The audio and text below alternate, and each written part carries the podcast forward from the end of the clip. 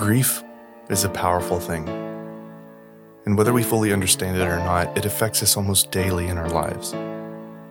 We feel the weight of it, we feel the effects of it. Whether it's a large traumatic event or a small minuscule one, it's it's present, it is there surrounding us constantly.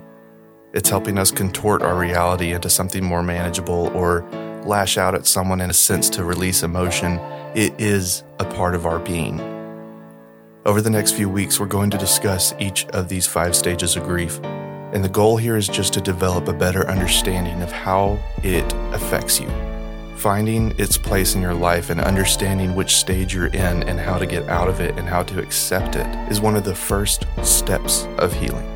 So stay tuned and get ready for part two. You're listening to On the Rocks by Congratulations Network. Today's episode is anger.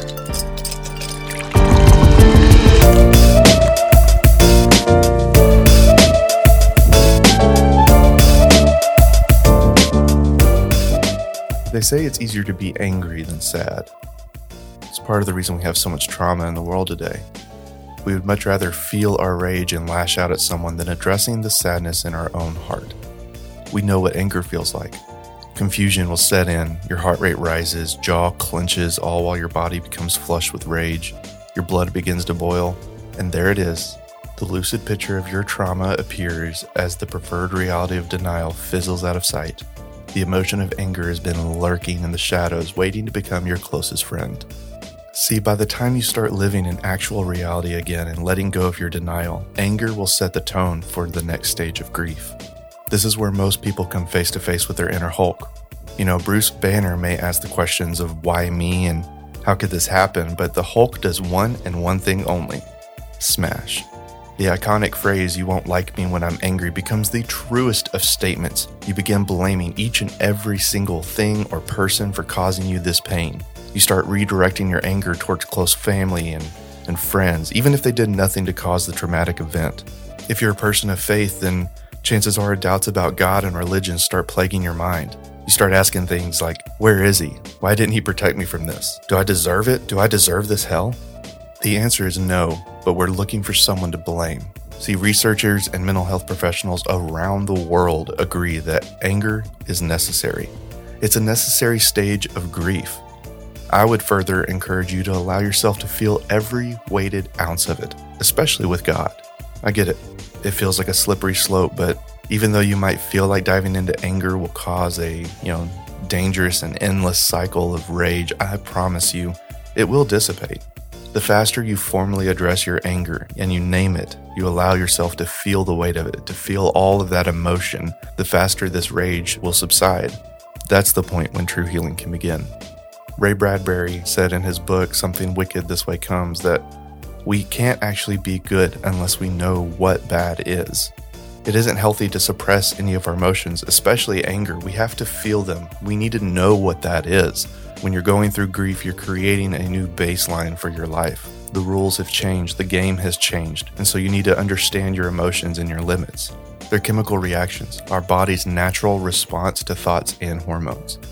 Lucky for us, we know what suppressed energy can do. If you blow enough air into a balloon, it's eventually going to find the weak point and pop. It's always going to find a way out in an uncontrolled manner, and chances are be even more disruptive. But we also know how efficient controlled energy can be. If you dam up a river, you get to harness its power, control the rate of flow, and utilize its energy. In everyday life, we're told to control our anger and not lash out at anyone, especially God. But when you experience a traumatic event, you become disconnected from reality. You lose your grounding in the real world. I personally like to think of anger as the tether keeping your world from completely breaking apart directing your anger towards something or someone bridges the gap between a preferred reality and actual reality. Now, this is a important disclaimer. I'm not instructing you to walk around town calling everyone an asshat and kicking their puppies. I'm simply saying you need to direct the anger in your mind. Focus on the factual events that happened to you, the people that caused your trauma. Mentally get angry with them. Call them names, think devious thoughts, silently judge them when you see them post on Instagram. Have fun with it. Just keep it in the safe space of your mind.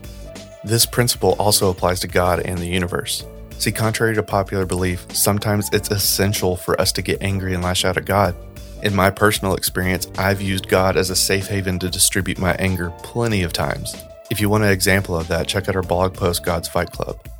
If you're not a believer, I at least highly recommend you finding a quiet place like your car or a bathroom and just get angry at the universe. Yelling at God or the universe does several things. It lets out your frustrations into the ether, it helps release this negative energy that's built inside your body. Not to mention, it saves you from wrongly lashing out at some undeserving bystander. The only way to feel your anger is to accept your situation's gritty and unabridged details. This is when you dig into the weeds of what's causing your pain. When I went through my divorce, I had to break down any walls or anything that was structurally holding love for my ex. I had to see the situation for what it truly was. She was the person who had caused me several years of pain. She abused me mentally and verbally. She publicly embarrassed me. She cheated on me multiple times and had no awareness of the consequences. The bill came due, and it was time for me to see her for the person she really was. When my best friend Terrence died in a car accident, I lashed out at the doctors for not doing enough. I got pissed at him for being stubborn and not wearing a seatbelt. I was furious at the other driver for not paying attention and swerving into his lane. I yelled at God for taking a good man way too soon. But I did it all within my mind.